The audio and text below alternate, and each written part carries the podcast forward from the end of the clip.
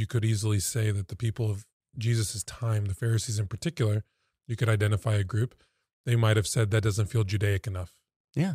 What he's doing just doesn't it doesn't ascribe to what I feel like. He's eating on the he's eating or receiving somebody on the Sabbath. Like how dare he? Mm-hmm.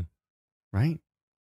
But what you've done then is you've you could have all the best intentions in the world, but those intentions could still run askew because now you've placed limits on who God is Mm. and you've left no room to be surprised by God or taken deeper into the mystery that is God and, and, and Jesus. Mm. And so we do that today. Like when we say it doesn't feel Catholic enough, tell me what that means. Because feelings have validity, Yes. but what does that actually mean? And so usually it's like we have a perspective on the church and how church should be. And that trumps who Jesus is and who he wants to be to us. And that's a problem. Welcome to the Huntley Leadership Podcast, helping leaders be a positive catalyst on the people they support, the organizations they serve, and the communities they live. This podcast will make you think, laugh, and grit your teeth with new determination to make your parish or business a place of transformation, passion, and purpose. If you're still breathing, you are powered for impact. Hi, welcome to the Leadership Podcast. I'm your host, Ron Huntley. Thanks for joining us as we dive into issues of leadership, uh, issues of culture. Today, we're going to talk about evangelization. It's an important topic, and we can tackle it from all kinds of different angles. My guest today is Khalil Hattar from St. John the Evangelist Parish. Welcome to the show, Khalil. Thanks for having me back, Ron. if you're watching on on YouTube, please hit the thumbs up and and subscribe. That would be helpful. Share the podcast as we break into it. You know, Khalil, you're one of those people in my life when when we have a topic or just have time to kill and we get talking about issues, I think to myself, where's the camera? We're missing all kinds of gold here because we just have so much fun. And, and so today I want to get the conversation started around issues of evangelization, mm-hmm. things that kind of get our goat. You have a prophetic bent in terms of your APEST profile. So speaking into issues of of truth are, are fun for you. It gets you going. And I love when you get going because it gets me going. So yeah, I loved how just moments before starting this podcast, you were like, Khalil, shut up. stop talking. Stop talking. We're going to say our. You're, you're ruining all the good stuff. Those magic moments are escaping us. Yeah, I love it. Love it. So Um, cool. We were talking about, and I think this is cool because I haven't seen it yet. Uh, I sh- I'm sure I should say I haven't seen the third season yet. Maybe they're even into the fourth season. But the Chosen, you were talking about the Chosen. So, so, and we're and you said something. I'm thinking, no, people aren't saying that. Yeah, yeah. So, to give us some perspective, So the chosen, the great thing about it, it's reached such a wide audience. what is it for starters? Because some people aren't going to know. Great, yeah, great jump off point. So the chosen, and please fill in uh, any gaps. It is. It's produced by Angel Studios, but what it is uh, is a production of the life. It's a retelling of the life of Jesus Christ. Okay.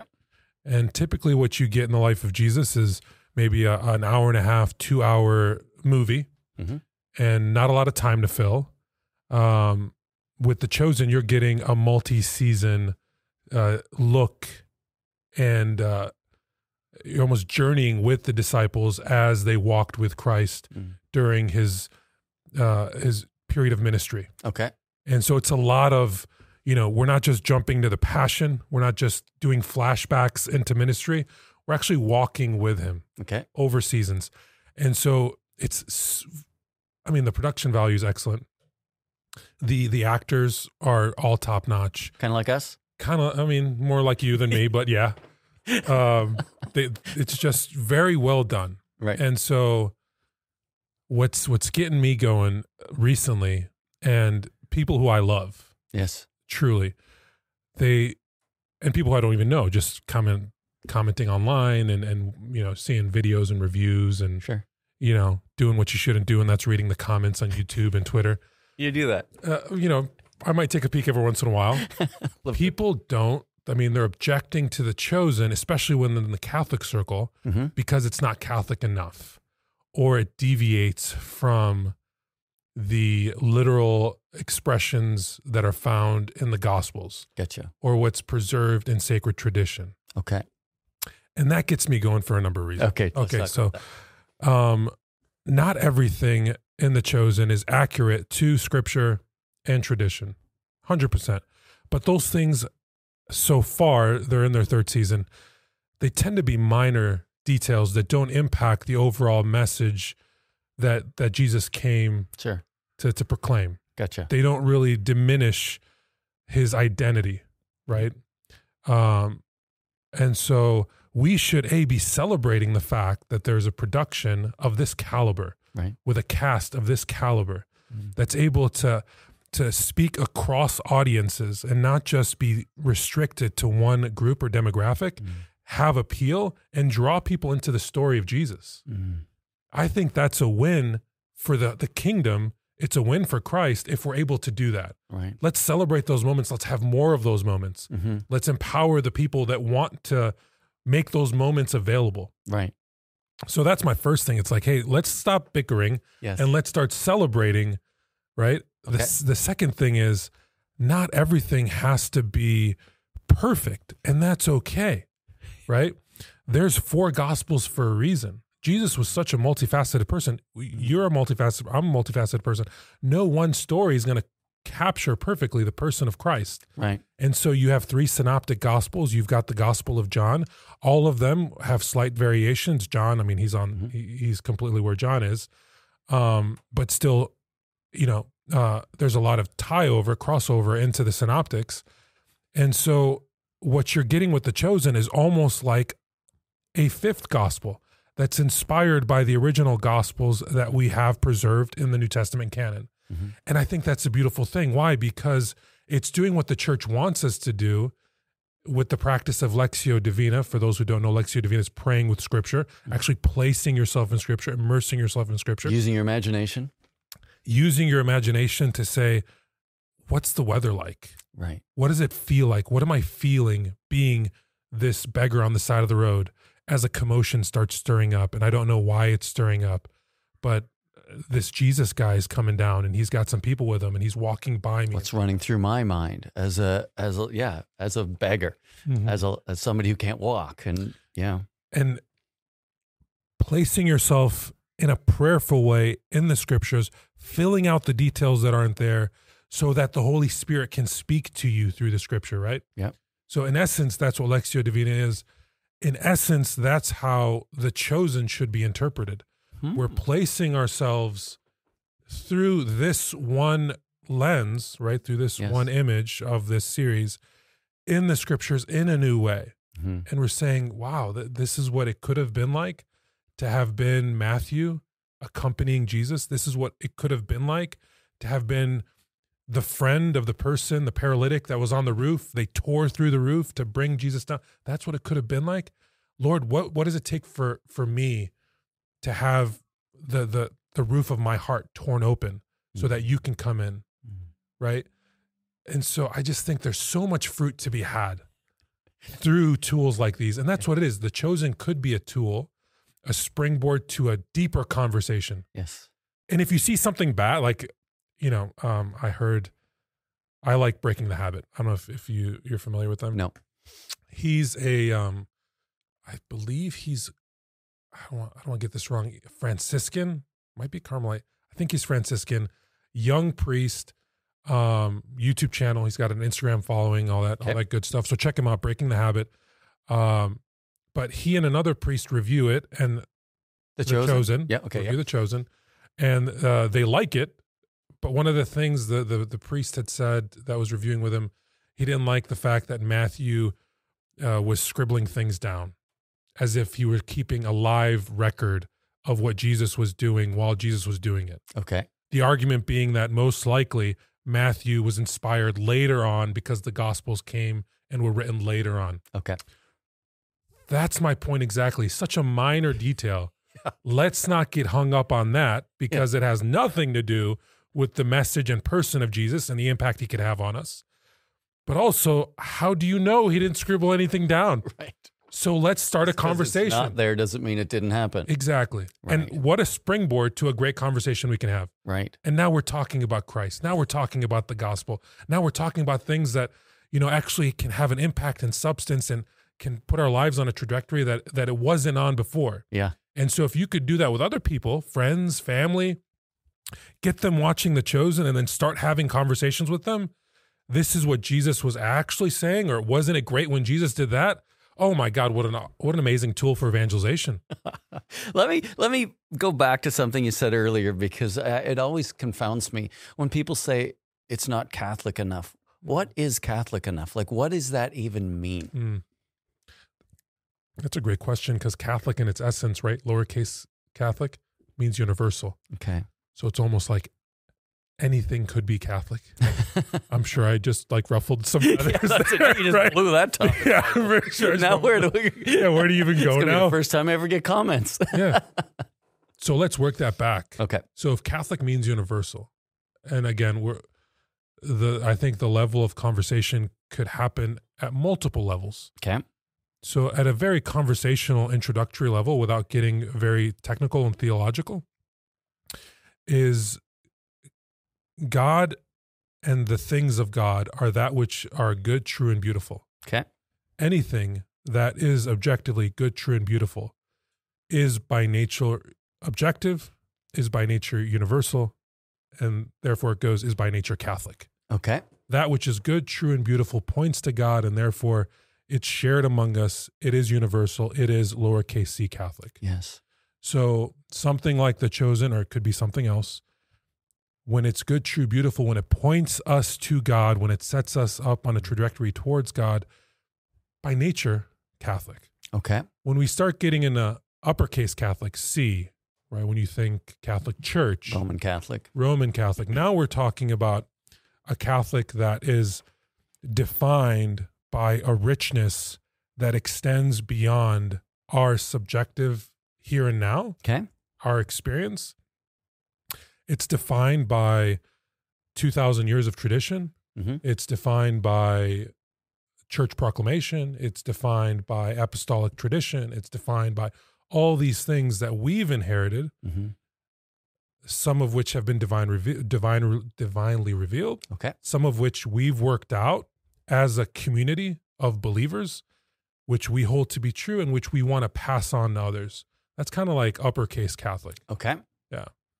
Um, So when people say it's not Catholic enough, I'm guessing they're not talking small c, they're talking large c. yeah. And and so when they're talking large c, is it their preferences, do you think? Or is like when it's it's not Catholic enough, it's or you know, I've heard I've heard something else somebody say people say too, something it doesn't feel Catholic. I think, wow, I didn't know Catholic was a feeling. Like that's kind of cool. Like but it it it basically says to me, and I'm not saying that this is right or not, but I, I want to talk about it, is that it's it's outside of my comfort zone. I see myself as a Catholic, therefore that must not be Catholic enough. Like what what could they possibly be getting at? Because I hear that about Alpha. Oh, it's not Catholic. Well, Yeah. no kidding. But Jesus wasn't Catholic either. That didn't seem to bother us. And so like I just I find it funny when if it doesn't come out of the Roman Catholic tradition, then it's automatically something we should, should be suspicious of and or reject. And I think that's certainly limits our and Jesus was so funny irritating the daylights out of the Israelites at different times. And I've no I've never not seen any greater faith than this. And it's Yeah. the centurion. It's like, wow, you're not allowed to say that. Or what are you doing over there with those those tax collectors or Samaritans or you know or, or prostitutes and and you should be over here with us religious people and Jesus is like man like I came to to heal the the people that are most disenfranchised to be with Mhm. them you're okay you know and it it just seems that there's that pharisaical kind of heart Mhm. out there that still is kind of protecting us for something we don't need protection from Yeah. That's so interesting that you bring up that analogy because you could easily say that the people of Jesus' time, the Pharisees in particular, you could identify a group. They might have said that doesn't feel Judaic enough. Yeah. What he's doing just doesn't it doesn't ascribe to what I feel like. He's eating on the he's eating or receiving somebody on the Sabbath. Like how dare he? Mm-hmm. Right? But what you've done then is you've you could have all the best intentions in the world, but those intentions could still run askew because now you've placed limits on who God is Mm. and you've left no room to be surprised by God or taken deeper into the mystery that is God and, and, and Jesus. Mm. And so we do that today. Like when we say it doesn't feel Catholic enough, tell me what that means. Because feelings have validity, Yes. but what does that actually mean? And so usually it's like we have a perspective on the church and how church should be. And that trumps who Jesus is and who he wants to be to us. And that's a problem. I mean, we can refer to clericalism as something that Mhm. readily relates to priests and bishops, but it can go far beyond that Yeah. lay people, I mean, regular people who ascribe, who say they're Catholic, can also foster this culture of clericalism Mhm. that I think goes against the spirit of the Gospels and what Jesus wants for us. Mhm. Um, and that's that's when we start getting entrenched into tribes within the community Mhm. rather than celebrating our identity as members of the community. Mm. Jesus seemed to be so confident in whose he was, who he was, and what his call was that he could be in any scenario, any situation with any group of people, regardless of whether or not they were the in crowd or people that you were uh, clean or unclean or all these things that we use to differentiate and bring division. He walked right through all those divides with so much comfort, so much love, so much compassion, so much self confidence and self assurance.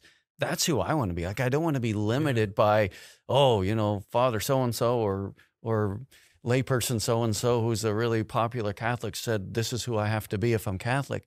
Thinking to myself, well, you know, Mary went she did some things. She said yes to something that was far outside of the comfort zone and the norms of her time, put her life at risk to say yes to give birth to the Son of God uh, as an unmarried, unwed woman who was a virgin, 14 years old. Like, come on. Like her courage to to go beyond what was normal, what was expected, what the regulations and expectations were of a Jew at the time. And I think a lot of our biblical heroes were willing to do what God was calling them to do, discern for themselves within the context of that intimate relationship and have the courage to go beyond. Mhm. And boy, I, I always find it uncomfortable when people put those lines in the ground so strongly and almost dare you to go over them or you're not like them. You're not Catholic enough. Oof, it just never makes me feel particularly good. I am Catholic, born and raised. Yeah. I choose to be Catholic. I love our Roman Catholic faith, um, both small c and large c, Yeah. and I lay my life down for it. And yet, it's not my primary identity is in Jesus. And I am laying my life down for the Roman Catholic Church because I love it. And yet I'm I can learn from all kinds of people, Mhm. all kinds of scenarios. And I'm always uncomfortable when people from my tribe or that tribe, you know, kind of warns us against watching The Chosen or Yeah. or I don't know. You bring up an interesting point. what's what's interesting um yeah there's so much in that that we could unpack what's interesting to me at least uh readily um the culture is so can be so scary and the culture can be so toxic Mhm. that what is easy for us to do and fall into is this idea of we need to protect the tradition and the church and from falling into the gray areas Mhm. which will eventually lead us down the Slippery slope. right? slippery slope Yep. of losing the pearl of great price that was entrusted to us Gotcha. and so there's a lot of like there's a lot of good people that really love the traditions and the rituals and the expressions and the life of the church that's been developed been preserved been passed on and they want to see that extend out into the future Beautiful. and that that is beautiful that's very beautiful i love the traditions of Me the too. church i was raised my mother's uh, orthodox antiochian orthodox my dad's latin catholic uh, my wife's maronite catholic Right. Like the I've just I've been raised into the richness of the church and all of her expressions, Mm. east and west. So I can see that there is goodness in wanting to preserve that, Amen. and we should. Problem is when we start drawing those lines in the sand Mhm. where you can't transgress you know this is how church should be this is how you should approach church you need to behave a certain way Mhm. act a certain way believe a certain thing before you belong to us Mhm. and things in the culture and the arts and if they don't conform if they don't behave and believe and then they don't belong and so Right. we need to cut them off Mhm. when to your point what jesus did is he engaged and he went into those scenarios that didn't believe and behave and act the way that the pharisees and the sadducees wanted Mhm. in a way that scandalized them and shocked them but he did that in order to bring his light into those situations Mhm. He's so confident in who he is that he's able to enter into that Mhm. not just bring the light, be the light in his instance, baptize that situation so much so that those people that find themselves in those situations Mhm. are drawn out of the culture and the life that they're living Amen. and they begin to see life anew through him Mhm. right we were talking at, at our meeting yesterday and i just had the thought like the life that christ calls us to and the truth that he has in store for us does not make sense. Period. Right? Full stop. That's something i picked up from you. Period. Full stop. That life and that truth does not make sense whether it's on pro-life issues whether it's on lgbtq issues whether it's on uh, marriage. I mean you could just go down the line of things that people find maybe difficult to believe and live at first things that the church holds as, as, as sacred to the flourishing of the human person that life and truth does not make sense until you've encountered the way Mhm. once you've encountered the way once you've encountered the person of jesus once he's impacted your life so much so that he's taken you off of the path that you're on and placed you on the narrow path and you begin to walk with him he who is the way shall make the life and the truth that he calls you to a reality Mhm. he'll help you walk it and not just help you walk it you'll desire it Mhm. you'll want to grow deeper into it.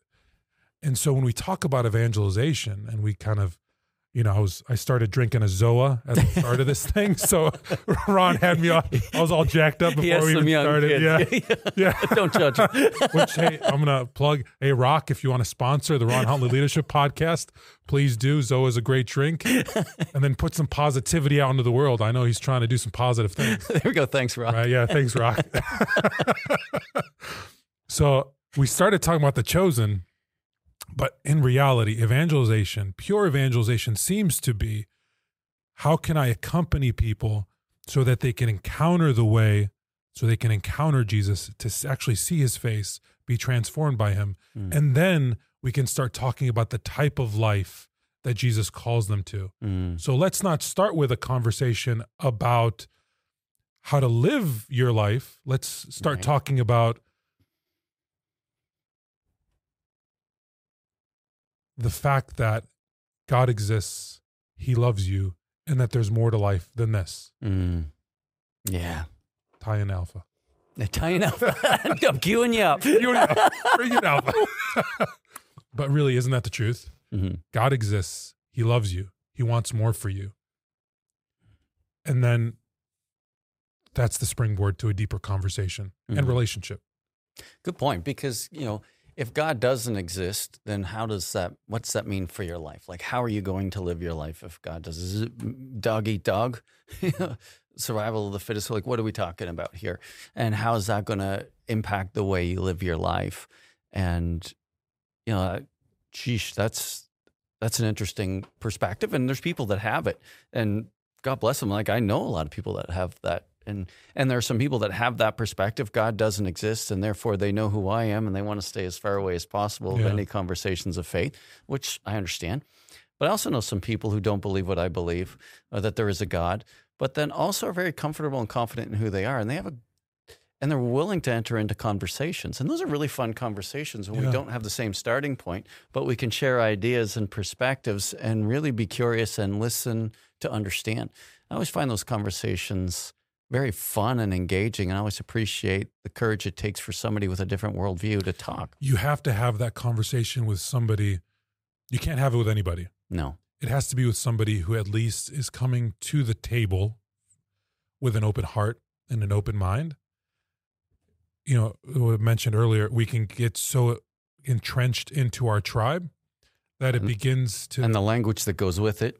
the language, the ideas, um, that that sh- kind of puts blinders on our worldview and our perspective. hmm And so, what you need really, and this is kind of this is most of the the struggle. At least I find in my in in my lived experience, it's helping somebody soften their heart so much so so that deeper, more impactful conversation can happen and could have the potential to bear fruit. mm But when somebody comes to the conversation just like entrenched in what they believe Mhm. and their identity dictates their ideas dictate their identity and they, they can't separate the two, it's like I believe this and I am this. And it's like, Yeah.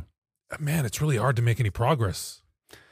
I was at uh, actually I'm going to be going to the Alpha conference in the UK this in 2020 May 2023. Oh, cool. Yeah, it'd be fun. And years ago I went Simon Sinek was one of the keynote speakers and somebody from the audience um, yelled out because it was a Q&A so it was appropriate to yell out. but what he yelled out I wasn't overly comfortable with. He says, "What's preventing you from giving your life to Jesus Christ right now?" And First of all, bold. yeah, yeah, exactly. Simon Sinek in front of thousands of people. Yeah, uh, but I, I personally find that quite disrespectful in many ways because you've literally done nothing to invest in him. You might feel like you are because you're on the receiving end of him talking, and so you're listening to him, and maybe you follow some of his stuff, and so you make these judgments. But his his answer back to him. I thought was really cool because he said something like, and I'm going to forget it. Watch the video probably, oh, geez, that wasn't what he said at all. Mm-hmm. But my, my remember, memory of that is that he said something like, what makes you think I don't? Like, what is it that makes you think you're different than me? Like, why is that your starting point? hmm Like, why is that how we're going to start this conversation? Yeah. It's like basically you're saying, I'm not like you and you want me to be like you. So do that right now. Wow. And I just thought, yeah, how disrespectful. like, how, how disrespectful. Intent was probably good. Yeah. But how disrespectful. What a terrible starting point is because oftentimes we have so much more in common. And so if we really want to get to know the person, have some really wonderful conversations about what makes them happy, what they strive for, that's a really fun conversation. Yeah. And where that goes, well, trust God. Like trust the Holy Spirit in that. Like give that person his due. You know, that's such a that's such a rich example. You tie that back to the gospels. So you've got four gospels that try to preserve for all of, of history who the person of Jesus Christ is, right? Mhm. He's revealed through the saints and through the tradition of the church and but these four gospels are really the bread and butter of it all. And they're each a little different in their own way. At the end of John's gospel, he says all the books in the world couldn't Right. contain the stories and the accounts of Jesus Christ. Yeah. So there's obviously a richness that we haven't tapped into yet. Yeah. And I think that's what's being revealed to us through the church and the saints. Yes. We're kind of getting it filtered through them. We won't know until we actually, God willing, see him face to face. Um, but so what's preserved in those gospels is of invaluable importance to us. Mm. And one of the things that touches on that example Mhm. is the model that Jesus demonstrates for us on how to engage other people. Mm. And he never starts with a questioning. He never throws out, why don't you believe? He never is never accusatory unless he's rebuking something or someone. Yeah. And they're usually religious people, by the way. They're usually the Like us. religiously entrenched. Yeah. Yeah, they're usually like us. Yeah. Exactly. He's usually rebuking us. Yeah. um oh god, I got a great story about that. But we're gonna stick on point here. We'll circle back to that story. Okay. Uh the model that Jesus gives us is, hey, Zechariah, climb down out of that tree. I'm having dinner at your place. Right? Right. That's the model. It's like, And what a terrible wanna idea. get We're not supposed you. to talk to that guy. Yeah, He, he's a tax collector. You just don't go near those guys. They're rotten to the core. yeah, Like they're not like us. They're they're they're abusing us. They're working for the other side. Mm-hmm. Like they're traitors. They're horrible people. Do not spend time with guys like that. that's what he does. And that's what he does. But he he goes to them and he extends an invitation. I want to get to know you. Right. right? I want to invest in you. And then once that relationship's been developed, we can start we it can it can go where God wants it to go. Amen. It can be baptized, so to speak, and and hopefully place somebody into an encounter of Jesus that then leads them to know the truth of the life and the person and then etc. Mm. But it's got to start with that initial investment, that initial invitation. And that's what we tend to get wrong. And I think that's why we're losing the culture wars. I think that's why, even in Pope Benedict's words, the church is going to get a lot smaller, but stronger before it gets bigger again. Cardinal George used to say the same thing. We have to recapture the power of that invitation. Mm.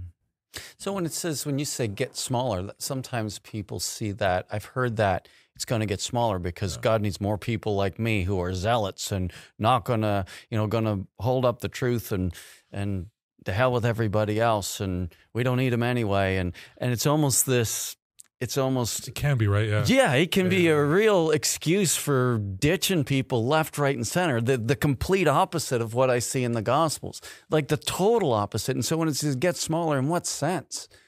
Like, what kind of heart is God looking for to bring the, His love, His the revolution of love and healing and stuff, and, and purpose and meaning into people's lives? Like, you know, I, I wonder, you know, because again, zealots see that as the the reason to yes, like there can be a far right perspective of damning everybody else, and I'm thinking, I, yeah. And that's really awkward and uncomfortable because I'm pretty sure that's the exact attitude Jesus was rebuking. hmm The exact attitude that Jesus was rebuking. He even rebuked his own apostles multiple times. Peter, probably the hardest. Get behind me, Satan. Yeah. I think it's Luke. This is where I reveal my Catholic background. I'm like, I'm struggling to come up with the verse. I think it's Luke 9 49. Okay. Uh, Luke 9 49. I'm going to go with it. Okay. It's the story. I think it's John comes up to Jesus and says, Lord, Lord, we saw others driving demons out in your name, We stopped and we stopped them because they were not one of us. And it's like, you Jesus. sit back. Ah, exactly. Jesus, like I can just imagine. the face palm must have been just epic, Right? right? I couldn't agree more. And it's like, uh, time out. what what did you just do? Like because he wasn't a part of U twelve that I picked out. He's out there driving out demons, Helping people. helping people. You're In seeing people walking away free. You're seeing demons cast out. You're seeing literal miracles happen before you. I mean, if I saw somebody cast out a demon, I don't I don't know what I would do, Ron. I couldn't probably say on this podcast or Mike's gonna have to bleep it. Like if I saw an actual demon cast out, Yeah. but it just goes to show you this entrenchment, even with the best intentions that we have, Yes. Because they weren't a part of this group and shared this perspective and had, you know, This exact teaching. this exact thing, we have to stop them. What does Jesus say? He rebukes John and he says, Anyone who is for me cannot be against me. Mm. Anyone who is for me cannot be against me. Just the wisdom in that simple rebuke Mhm.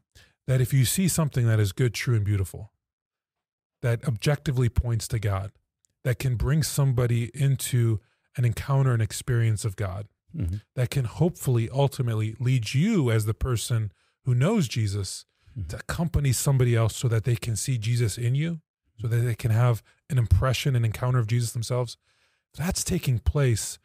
Praise and glory to God Amen. because that's a win for the kingdom. Amen. And then you start leading them into the Catholic life. hmm You start leading them into the truths that are preserved Right. in the Catholic tradition. Yep. It does not have to start the other way around. Yes. That's beautiful. And, and what's the lesson in that for me? Because that's not, I, I, I, I'm often guilty of reading scripture and saying, "Yeah, give it to them, Jesus. Yeah, they deserve it." I feel like I almost see myself behind Jesus, like clapping and pointing the finger Yeah. and scowling at those big jerks that, he, that he's talking to, and then I realize he's actually talking to me. Mm-hmm. You know, he's talking to me, and so when is it in my life that I'm I'm, I'm afraid, like that that fear drives my pushing the other way or, or defining myself other than versus being curious and listening, even if it's a different perspective, even if it's not Roman Catholic. Like, can I be in a space where I can love and appreciate and respect the handiwork of God and all of these other people, mm. even if they're not necessarily directly a part of my tribe? I find that's when I'm at my most peace. I find that's when I can be at my most impactful. But when I'm driven by fear and separation and division and pride, boy, I, am not at my best.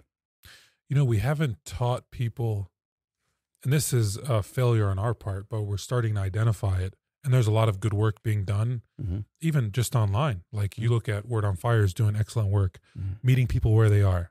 You don't have to come to church to have Jesus come to you. Amen. Uh, Father Mike Schmitz doing great work. Dynamic Catholics doing great work. Mhm. Breaking the Habit, mentioned them earlier. They're doing great work Mhm. to bring Jesus to people in a way that makes him breaks down the barriers and, and makes him presentable to them Mhm. without the baggage of I need to actually get in my car and go to this one place and that's where I get you. No, they're bringing Jesus to people and that's great.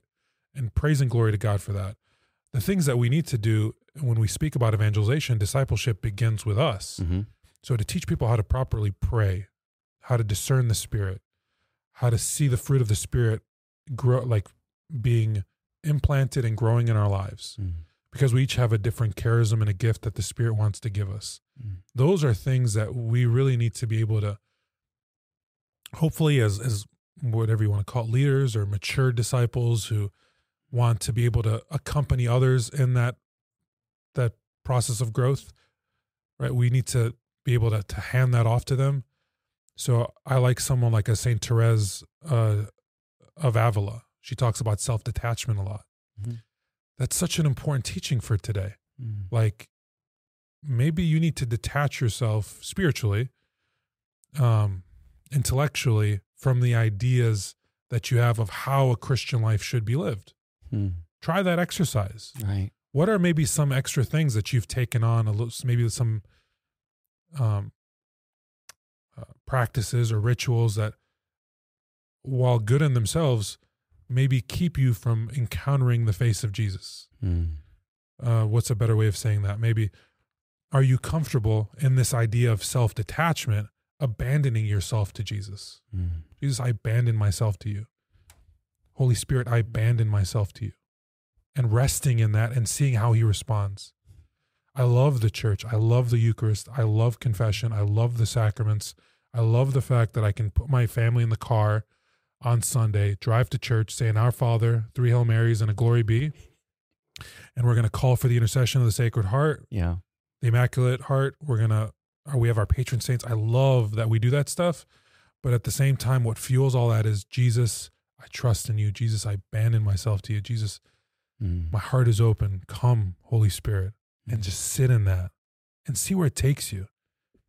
Mhm. But that's where all like that's where all those other things should also line up. You do that. Do you have like a community that can help you walk through discerning that? Do you have Mhm. what would you say to that?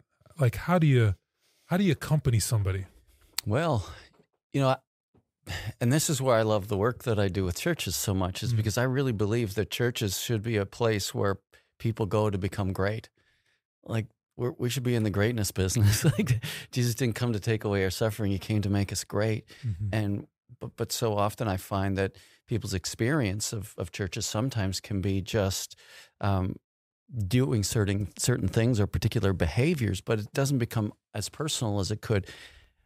There's a tool that's used by some churches called the ME25 surveys by the Gallup organization. Uh, they wrote Growing an Engaged Church. Mm.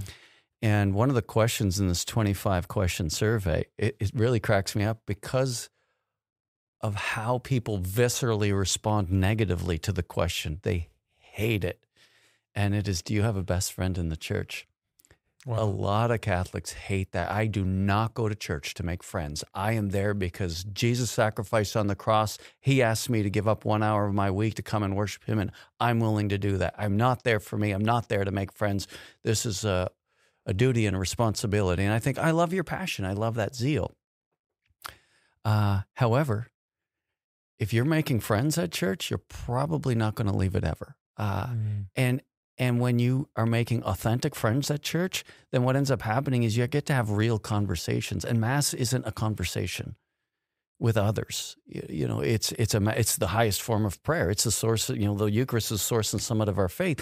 Mhm. But as my friend Father James often says, if you don't do anything the rest of the week, it's the source and summit of nothing.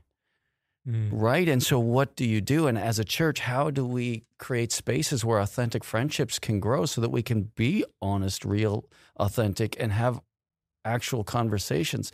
And I would suggest that if that's not happening at your church, then you'll never be able to accompany people in the context of your church because it's not even a goal. Like, we just want people to go. Yeah. it's, just, it's what a terrible goal that somebody goes to church. Like that is such a small target. Like what a terrible goal. Because any monkey can go to church. Yeah. Like, but but but what if we could help people be great?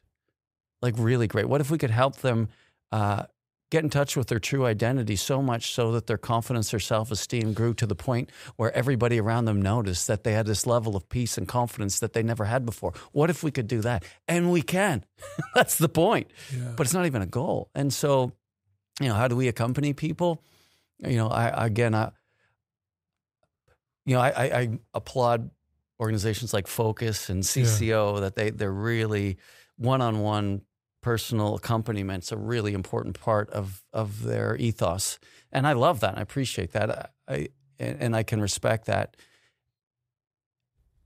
My call, the part of the wall that I feel called to build up, is mobilizing a church for impact where you know so fun talking with Louis even last night as we met with the Connect Group leaders at Yeah. the church, and it was the very first Connect Group support leadership meeting they had. It was so fun to be there. Like this is an epic day. It's an epic moment because this is going to be multiplied, and the impact and the lives that are going to be transformed through this ministry post Alpha is unbelievable. Yeah.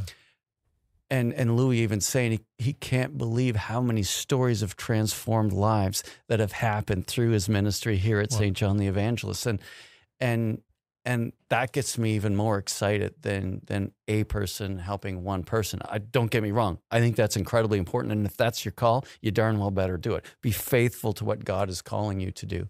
I know for me and my call that God has in my life is helping pastors learn and bishops learn how to lead in ways that there's this multiplicative effect of of grace, structure, caring, uh, bringing people Sure. into these conversations and setting them up so that authentic friendships grow. And it's actually there's a structure for all that. There's platforms for all those things to happen, so that you can't even count the number of stories. Like that's where I, you know, I'm a multiplier, Yeah. Yeah. uh, and that's what gets me most excited. So I don't know if that's a direct answer to your question, but Well, I'm hearing like the apostolic and the organizational approach Mhm. to the fact that accompaniment needs to happen, but how do we do that Yes. in a way that impacts churches, not just individuals, Yes. right?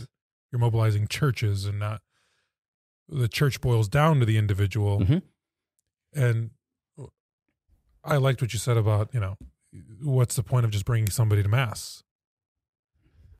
What I'm thinking is how do we help the individual awaken to this idea that the responsibility for creating disciples rests on you? Mhm. It doesn't rest on the church. It doesn't rest on Father. You, person in the pew who call yourself or who think yourself a disciple, the responsibility of making others is on your shoulders. Mm. And I wonder if if But like, how do we get people? Yeah, how do we get people to the point of seeing themselves as disciples? Like that. I know this is Well, and and and this is where church language. I have a good friend of mine named Wayne, and I talk about him all the time. Sounds like Snuffleupagus. Someday I'll have him on the podcast, and everybody will get to meet him. But you know, he's a businessman, and he's a serial entrepreneur. yeah, And you know, he says to me, "Ron, I don't speak church." And then he says whatever he says, and it's just so cool the things that come out of his mouth. And it's so easy for me to put church language to the very truths that he's speaking. sure. but he doesn't speak church. And I just think, good, I, I, I got to speak a little less church sometimes. So, you know, a lot of people, did they, in the pews, did they consider themselves disciples? I think a lot of them don't even think about it. It's like not even a question they ask themselves. And so if I were to ask that differently, my question might be, do you care about people? Yeah, I care about people. Okay, cool. How can you help is like Zig Ziglar has this line I love. You'll get what, what you want out of life if you'll just help enough other people get what they want out of life. He's a motivational speaker I used to listen to years ago when I was in sales. And I just love that line. And and it's very consistent with our faith and he he too is a Christian, but is it's not about me.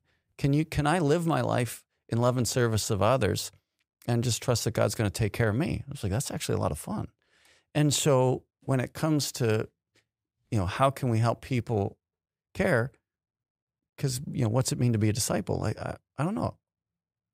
You know, lifelong learner of Jesus, sure. But let's get the church language out of it for a minute. Do you care about people? Yes. If you if you care about people and you wanted to to help them as much as possible, what could you do? Like what's going to help somebody more than anything else? And in some cases, it's, you know, very few Catholics have ever brought anybody to faith. I remember being one of them for most of my life. Mm-hmm. it's painful for me to say I believe what I believe and, and, how miraculous it is and how true it is, and then literally bring nobody to faith. It's very painful for me to be that ineffective. And, but are we saying like, uh, you have to be an extrovert who's bringing people to faith like that i could see that scaring yeah. people away well but because but that's just not who i am. Right. And so am i what are you asking me to do now? I care about people. I'm asking you to be faithful. And so okay. who are you? And so and what do you believe? And and and one of the thing is do you believe that jesus rose from the dead? Yes or no? Because if he didn't then we don't have to have the rest of the conversation. But if you believe he did well that's pretty crazy and does he make a difference in your life? Yes or no? Mm-hmm. And honestly, if he doesn't, that's okay. You've been coming to church all this time, and and Jesus hasn't. And if he hasn't made a difference in your life, I, to me, I think, and that's on me as a leader in a church. Like I'm sorry that that your experience could be one that you could feel like Jesus doesn't make a difference in your life. Because the truth is, if he's not making a difference in your life, why are you going to tell anybody? And so I think, in one sense, we have to grapple with that. Like, Lord, do you matter to me? Yeah. Like I'm going to church because good people go to church, or at least that's what my grandmother taught me. And so, and then that's what my mother taught me. And so I want to be a good person. And so, is that where it ends? Or is this true?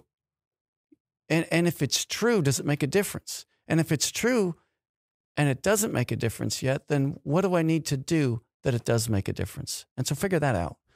Have conversations with people who believe it does make a difference and figure that out and strive for that until it does make a difference. And once it makes a difference, once Jesus makes a difference in your life, then it becomes a lot easier. But if it doesn't, then it's an intellectual exercise. Other people told me Jesus made a difference. I've got this book here that says he did some pretty cool things. So maybe you should think about that. I don't know. I just don't think that's particularly appealing.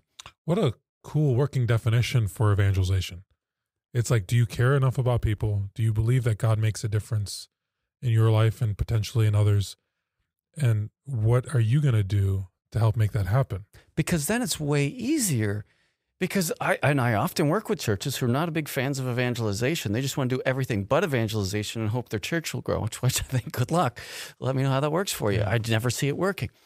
And then it's like, well, let's just educate people enough in theology because if they really have the right teachings, then this place is going to blow up. Never seen that happen, but good luck. Let me know if it works. Yeah.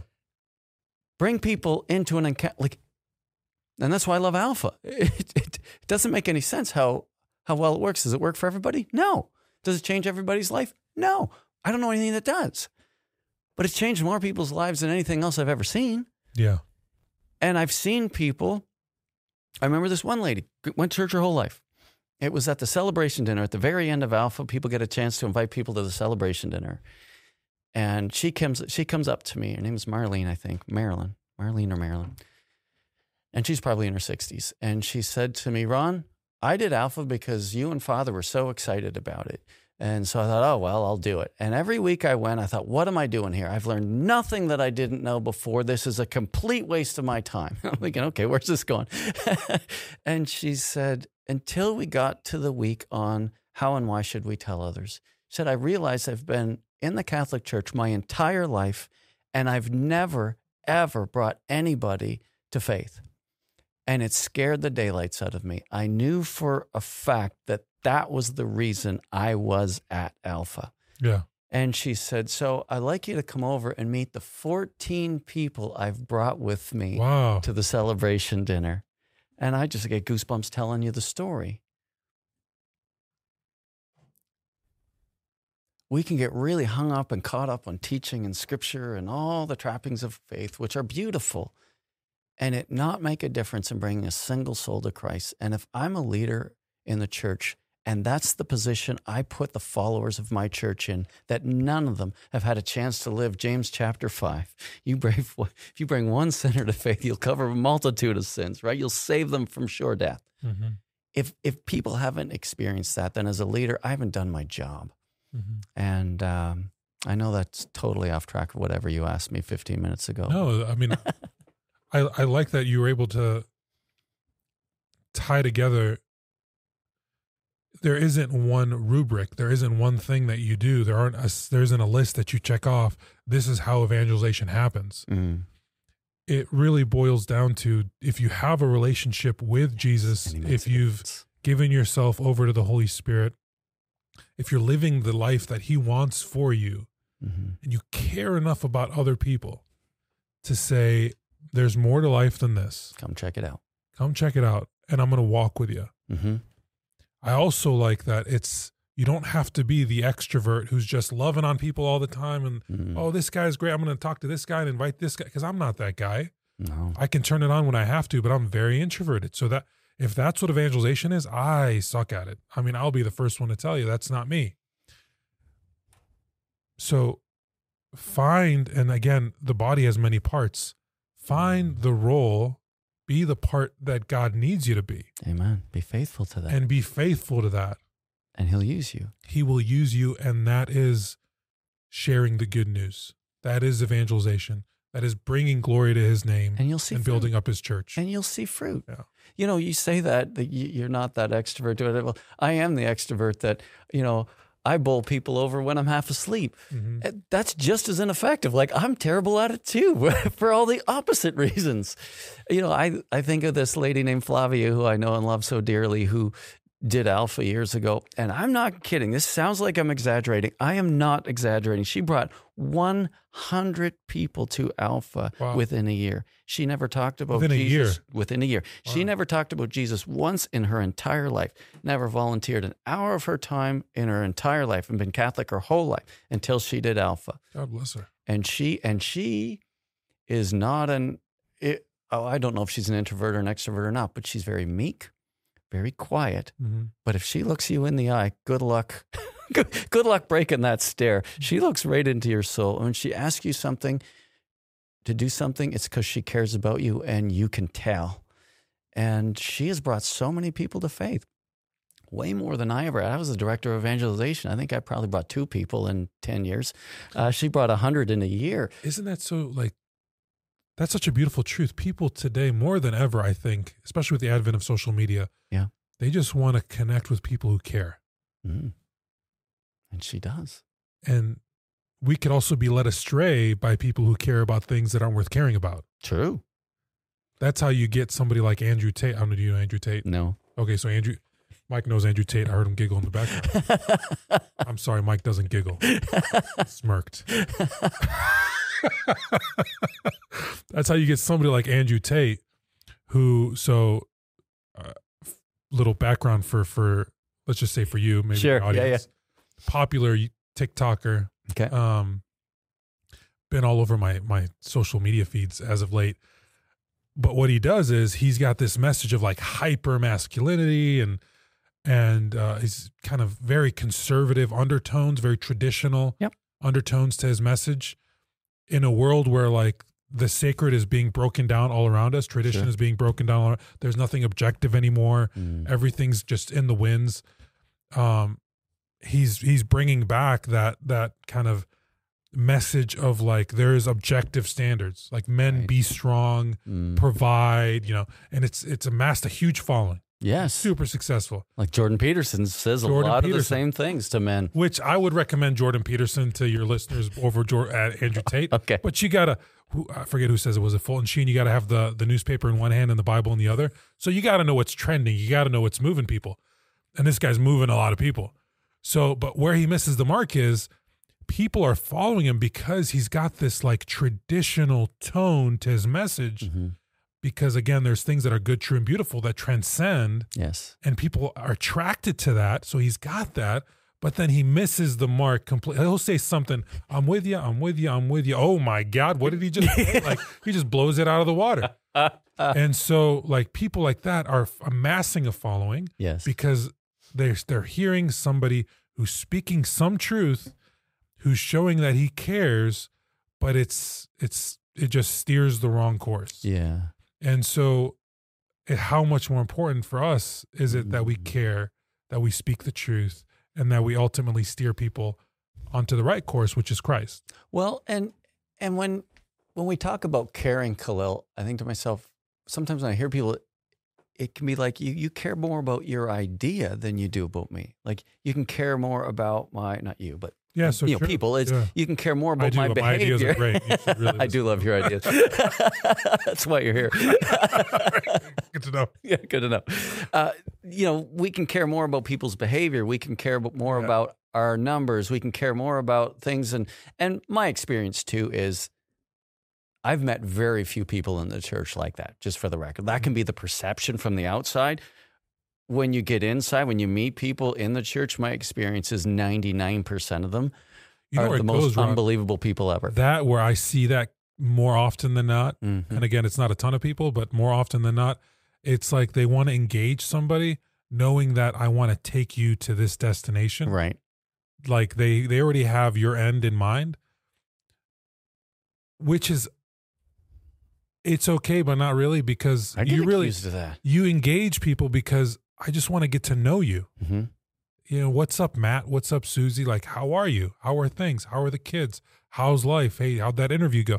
Deve- like, invest and care in the person, and through who you are, the way you live your life, and the the the the word, the message that you speak.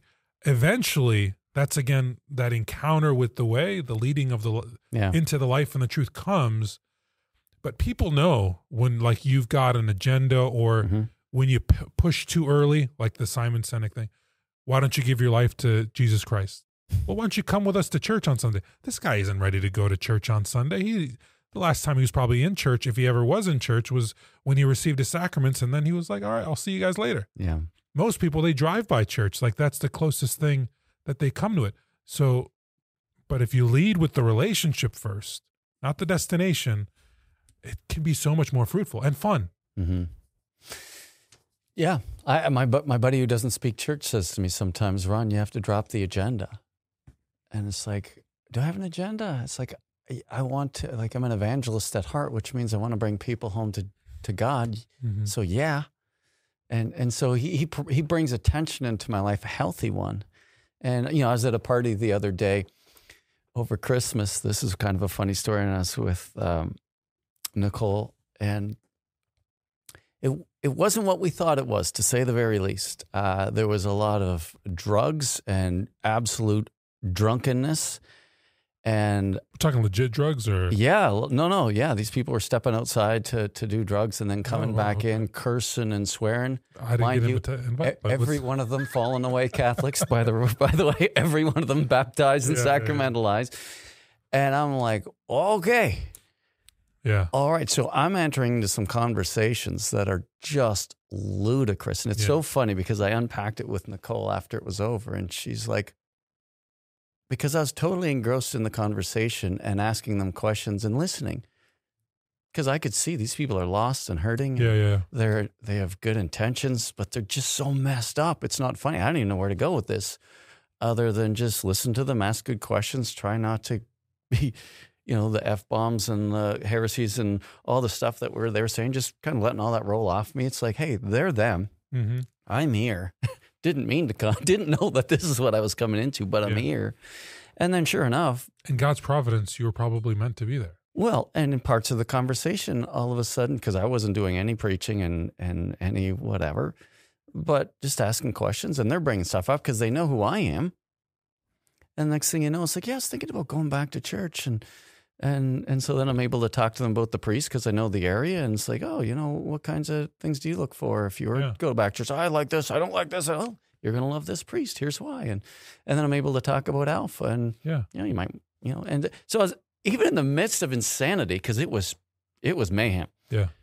By not being put off by the craziness, and it was crazy, and not having an agenda, lo and behold, because they knew who I was, there was a, an opportunity to, even if it was only brief, to connect a little bit, to encourage what they were already thinking or what they were feeling guilty for, what have you, because again, they're all baptized and sacramentalized. And and then to be able to leave that place going, I don't know if I'll ever do that again. In fact, I know I won't ever do that again. But I was able to Because be you don't want to place yourself in toxic situations. oh, just exhausting. That's not what you're called to do, That was exhausting. but you're called to be present Yes. to wherever you find yourself. yeah. And, you know, I joked that reality, that mayhem is becoming the norm. That chaos is Mm. becoming so common, especially as more drugs become legalized. hmm It becomes more accessible to people. Usage goes up. Welcome to Canada. We're going to have to have a conversation about how do we remain present hmm to others hmm when it is such a regularly occurring thing now? Hmm and it's only going to get worse. Yeah. um so we shouldn't shy away from it. It's like again jesus goes in knowing that he is the light and he brings the light. We should be able to go in any situation Yes. be confident in our identity which is found in christ Mm. and to bring that to others. Not preachy But just to get to know people most of the time people are just using whether it's weed or Mhm. sh- mushrooms or alcohol or whatever it is as an escape from anxiety, stress, pain. There's a better way. Mhm. But I'm only going to get you to soften your heart and open your eyes if you see that I care about you Mhm. and if you see that I'm a person of integrity. Not somebody who judges you, not somebody who runs away from you, Mhm. but somebody who actually wants to invest in you. That's how you help in those types of situations. Amen. Again, not that I'm placing myself in them, but I'm present and I don't shy away from them Right. out of fear of anything as if, you know, I become unclean. Right. Just because, yeah. Or I'm going to be like them because I'm around them. Yeah. Yeah. Love that. Khalil, I, were you going to say something? Oh, dude, I can go all day. So you just cut me off. oh, we're going to do this again. I'm going to give you a bunch of shorts. The, you probably won't even hear this whole thing, but like, just post them. David's going to have a field day with Yeah. those shorts. The, I got to tell you. So Yep. I had this story with um, a salesman. Uh, so I was helping our pastor buy a car, yes. which that was a fun experience. I heard a little bit about it this morning, but Did you? Yeah. So, but the really cool thing is, um, the I went in with him once to the dealership, and then I'm calling, hey, father, father. You know, I, I never refer to him. I mean, he's father. It's, so I, I don't, I'm not sitting there calling him, hey, Sammy, what's up? Right. So it's like, hey, father, do you like this? Father, do you like that? Father, what do you think of this? And so the salesman, young guy, probably in his 30s, you know, he's hearing all that and whatever. We, we leave. I come back a couple days later just to continue the conversation. He goes, So that was really cool. You're, you're helping your dad buy a car? And he's like, I, I heard you calling him father. And, and I just, I started laughing because, you know, first of all, what a formal relationship. you know, I'm not like, Not dad. Father. yeah, not not dad or pops or like father. What do you think? Like, how? What kind of relationship is that? But that was an opportunity for us to have a conversation, Right. very brief. No, actually, he's uh, he's he's my pastor, and uh, I'm helping him. You know, the cars for him. And, oh, that's really cool. So where are you guys at? Oh, we're at St. John the Evangelist in St. Right. John. Oh, I haven't been there, but you know, I'm aware of it.